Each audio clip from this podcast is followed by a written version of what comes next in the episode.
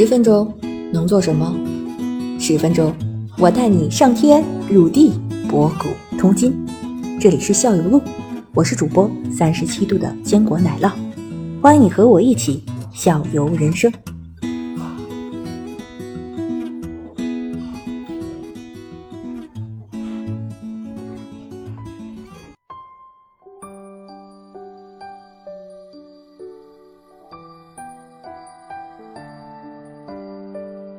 这是密室类的是吧？它不是不是剧本杀那个，因为剧本杀我看那种更也都差不多，换完服装化完妆以后，然后在里边体验个一天，还有那种体验一天一天多的是吧？对，我知道有有体验一天多，晚上晚上住在那儿，然后半夜出去能偷着做任务的，对吧？还有什么晚上管顿饭的，这就很这就很贵了，这就肯定上千了。没你说没没事，给你个咱住宿，哦，那没事，一会儿咱们再聊那剧本杀，咱接着说这密室，继续三百八十八啊。嗯，奶酪，你知道那个？你知道那个应该是刚刚吧？刚刚在就是可能也就两个月之前，迪士尼没涨价的时候，平日票是多少钱吗？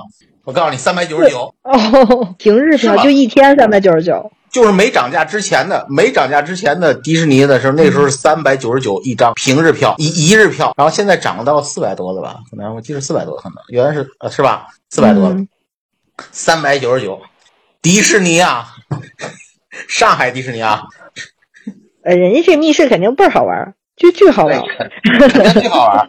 啊，肯定巨好玩儿，会谁花这么多钱是吧？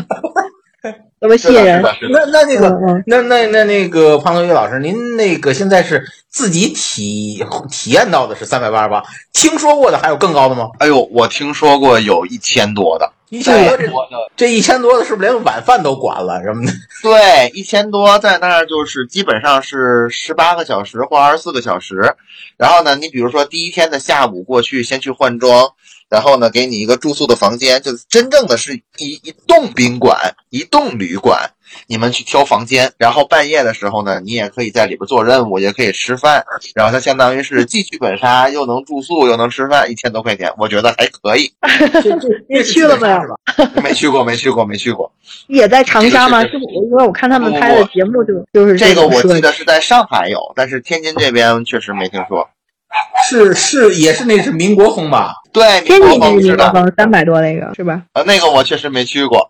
啊、上海的上海那我好像看见过广告，也是好像是在一一整栋一整栋楼里，对啊而且在一而且整栋楼里而且可能有是是是是几好几十个 NPC 要陪着你，是的，所以它贵呀。我也学会了，没有花钱的不是。花，你还没去呢是吧？对啊，我还没去呢。像这种的话，就是嗯，我一直有一个，我是挺喜欢玩的，但是我觉得有一个困扰，就是没有人这么有时间，就是陪着你。你的好朋友他一般哈安排这个五六个小时来出来玩挺难度的，就大家很难碰在一起。那您经常玩，的是陌生人还是朋友多呢？呃，还是朋友居多。陌生人的话，其实至少也是说三个人一组，然后跟另外三个这个这个拼场。比如说我们三个是朋友，另外三个是朋朋友，就两个小团体。如果有需要分开的话呢，就这个两个小团体单独做任务，就是也感受还可以。如果自己去玩密室，就可能有点太孤单了吧。对，就没没有意对。这种感觉对对对，因为它还是比较团结协作，然后需要有这么一个这个增进感情在里面的。嗯，那我要想玩儿，我还得就拽几个这个那你必。须找你必须找个志同道合的人 因为因为这种我我我也了解，他们这种叫什么？就是说你比如一个人去，然后凑凑凑对儿，他们叫这叫拼车。是吧？对然后对对对上车上车上上到差不多了，有有一个突然有一个有事下车，一下子就那个这这这就就不行了了，感受也特别差讨厌。对，然后还有一种，尤其是有一种剧本上，还有一种人牛到什么程度？就是说，比如说有八个人，我们已经开始开始去玩这个本儿或者什么的，一到一半儿的时候，他突然有急事，他要撤。嗯，然后这种情况是什么情况？就是我我看到一个那个我们抖音上是最牛的人，就是你要撤这一局你买单，毫不犹豫啊，然后那几个人傻在那儿了，不走有的。有全场买单然后他真的有急事要走，他就全场买单，因为人家陪他玩半天了，大伙都互相之间时间也精力也都搭进去了，然后居然这个本儿半途而废了，然后这人家但是有钱就买完就走了，然后呃那几个小伙就凌乱了，但是密室这个事儿啊，跟那个剧本杀还不一样，因为剧本杀每个人表现还是有关嘛。嗯密室采取的套路一般是你比如说这个游戏这个最少四个人能够玩下去，但是这个密室的最大承载量可能是十，所以有可能这个密室呢是四到十人。嗯。有的时候，如果你比如说正常六到八个人去玩这个密室的话，有一到两个退出，这个密室密室还是能够持续进行的。啊，密室的话不不在乎这拼哎。这个密室我我也忘了，因为很久很久之前玩的这个密室，它是不分配角色的，对吗？就直接就进去了，呃，不，是大家一起解密，也是有角色。不是，是有的，哦，嗯，我上次是有没有，是有的是。吧？呃你呃，玩那便宜的就没有。我我我上次在滨江道这边玩过一个密室，就是每个人是提前要看自己的一个。就是这背景故事的，然后看完自己的嗯背景故事进行换装之后，来进行这个密室的探索。就每个人有自己的身份，每个人有自己，你比如说每个人有自己身份，就会有一个自己的钥匙，你可以进入这个里边自己的房间，其他人不能进你的房间，然后进行这个密室的探索。它也相当于跟剧本杀有一些跨跨界的这种合作吧。对，嗯，人家我跟他玩比较早期的，我觉得早期好像是没有分配角色，就呼啦啦就都进去。对对对对对对对对，现在有现在的是密室有的，都都是基本上都有。现在的对，有的是有的，嗯，有的是有的，有些还是没有的，就还是看不同的这个情况。你比如说，有的时候它本身不分配角色，但是它会进去之后故意给你分配角色。比如说我曾经玩过的一个密室呢，它一开始就是呃八个人坐在那个这个八卦阵的八个椅子上，其中有两个阵眼出现了问题，然后一旦开启阵呢，那两个阵眼的那个椅子就会后撤到其他房间里，所以就会出现那个一加六加一。这样的一个情况，就是两个人担任任务，中间六个人一条主线，那两个人担任任务完成主线之后呢，才能回到六个人的团体，他就出现了一些角色的这个转变。嗯，明白了。对有个机制的给他分一下。嗯嗯，对对对对对那，那那这个他俩人他俩人得掏钱得掏的多呀。不，我就是其中之一，随机。我就是他让我开启机关，我就开启呗，然后我那椅子歘就跑跑到后面去给我吓一跳。当时心里什么感觉？当时心里就是我被关小黑屋了，我被关小黑屋了，怎么办？还是挺害怕的。第一反应就是是挺恐怖的，突然给你分开了，是吧？嗯，对，其实就是你整个八个同伴，我当时的以为是八个椅子都被撤了，然后后来我敲墙跟他们取得联系的时候，发现只有我和另外一个伙伴被撤了，我们俩就挺恐慌的，嗯，就挺吓，就挺害怕的。是挺害怕的。这这个对，嗯，感觉不是很好。那 出来有没有打差评？没有没有没有，因为因为当时不是曾经那个国外研究过一个实验嘛，嗯就是就就算不恐怖。把一个人放在一个黑暗的屋子里，你你连续的放二十四个小时，没有任何元素，他自己都会产生孤独感和内心的这个心理疾病。放二十四小时，放四十八小时，对吧？就是就是这种长期人在这种这个黑暗、没有声音、这种不知道时间的这个流逝的这个情况下，就会让你感觉到特别的烦躁。就是他利用的其实这种感觉，通过把人群的分割呀，通过这个灯光的调节呀，包括通过这个这个感觉，让你觉得很害怕。你比如说，那个他出现鬼影的时候，有的时候你嗯明知道他是走过来的，对不对？但是他嗯通过灯光的闪烁，你发现这个鬼影好像是在瞬移，你就会产生这种害怕的感觉。就闪一下，这个人你看哦离你十五米远，对，然后按了两秒，再闪一下，离你只有三米了，再闪一下，贴脸了，哇，今天太恐怖了，这害怕了。我怕是不去了。你是你知道这个人是走过来的，但是你还是会很害怕。嗯，这为什么就是人会寻求这种恐怖的感觉，就是刺激？那你问谁呀？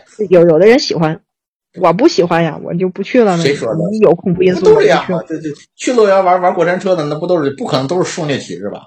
这啊种刺激跟欢乐感，反正都是基本上都，比如说过山车下来的话，基本这种刺激一下都是欢欢乐的，很正常。，对，就是就是一种这个 心跳的加速啊，肾上腺素的分泌啊，都会使人进入一个在那种恐惧的情况下，或者是刺激的情况下呢，这个激素的分泌和这个心跳的加速能让人的感官大幅提升。这种感觉嗯会让人们觉得很刺激。有的人其实为了追求这个感觉，你比如说蹦极，对吧？对，比如说跳伞，比如说滑翔翼，就这种极限类的运动，其实都是属于这种这种行为的。其实密室是比较轻度的这种这个刺激活动。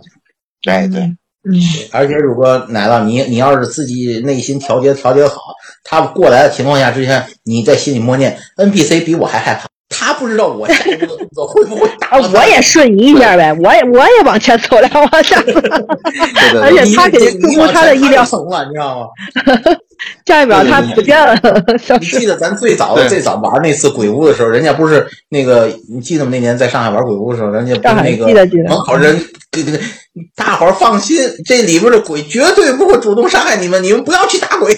对对对，是的，这是个高危的一个职业 NPC，对对？对对对对，一开始我我们进那鬼屋的时候，他那鬼还跟我们是，呃，有有那个铁栅栏，就是他关在屋里，铁栅栏然后伸个手出来，让我们看见是吓我们。然后我们走到最后的是什么概念？还记得吗，奶酪？嗯，我们是一个我们是一个向前走的过程。然后在向前的过程中，比如说我们向前走到十米以后，才会有一个向右的出口。但是我们在二十米的时候，那个地方有一个 NPC，他在向我们坐着那种僵尸物走过来，但是我们还必须要向前走，因为我们的出口就在他的身边一点点。就是说基本上我们走到那出口的时候，他也就剩下一臂或一臂半的时时间，但是我们还要冲过去，嗯，嗯，记得记得吗？当时如果那个咱要那什么，我没记这么的清楚，对。你躲我身后然后我就，冲过去了，我们还是冲过，我必须冲过去，对不对？对呀、你把我顶着就冲过去了吗？我就我我我没往前冲，我已经不记得，因为我应该没看。嗯，我我是看着那个鬼，哎，我说这个走还，我是没敢往前冲的时候，你就已经都都都顶着我就往前走了。对，人不就这么设计的吗？你不走，然后然后你记，然后记得咱俩出来的时候，嗯咱俩出来的时候，那那那一局也结束了，然后那鬼也出来了，还记得吗？嗯，不记得。我我为什么我什么脑子？那我鬼记得了 然后在阳光底下，咱看那鬼哦，就是、嗯就是那鬼，然后就脸上打了很多迷彩，然后咱俩再看看，这个妆我？没在那个环境里面，这有啥可害怕的？还记得吗？对对对，嗯就是有的时候还是那个环境使然，在那个特别恐怖黑暗的环境里，他带着个铁链子追你，你就害怕。你如果带着带带着这个大街上有个人披头散发的拿着铁链子追你，你上去给他一巴掌，对吧？这就这就是不同的这个这个这个这个环境使然给你带来的这个特点。也分人，我就我觉得大街上追我也害怕。我现在想提示一下我们听众朋友，还是分体质，可能就是像我这种偏有点害怕的这种体质，还就是冲着滑板去对啊对对对挑选一下，嗯，之前要不真的就是说身体生活能力不是特别好，就像刚才那个彭宇老师说，八个人啪给你给你你轮上你了，倒霉给你撤出去了，然后你这个受心里还是受到很大冲击的。这个真的，我要提醒啊如不是特别果有这个好的话，还是别参加这种。对，是不是如果比较胆小，或者是有幽闭恐惧症的，就千万不要玩这种密室游戏。因为我曾经就是跟一个朋友去玩密室的时候，他自己都不知道自己有幽闭恐惧症。是的，然后他进去，他进去之后，当看到的时候，就真的害怕极了。当时真的给了那个 NPC 一个大巴掌，嗯，就是就是真的是这样子。当时人家 NPC 也没有介意啊。从那之后，我们才知道他对于这种黑暗环境特别恐怖，他自己都不知道。因为在你没去过那密室之前，就是大家其实可能没太见过纯粹的真的伸手无不见五指的黑，就是大家生活中见到就大晚上大黑天的，你可能哎这个周围也有灯光是吧，或者有星光、月光之类的。对你可，能真的也没有能看到这种真的是真的伸手不见五指的黑。他那个里边真的就是什么都看不见，那种恐惧感，就是你嗯体验一次，有可能是真的存在的。是是，所以这这一点还是要好好的注意一下，提前注意点。对对对对，那个商家呢，可能也会做的多了，也遇到的人也比较多，他们会进行这个提必要的提示吗？会呃，我们询问一下高血压或者有一些，我们有一些密室在进去之前是要签那什么的，是要签那个协议免责声明的。对，嗯就说有心脏病、有这个这个恐惧的患者，这个嗯请不要入内。然后这个须知都签完了之后才让你进，因为他们也嗯知道这个、这个行为其实要有可能会引起他们的这个害怕。嗯对对对对，这是必要的。嗯，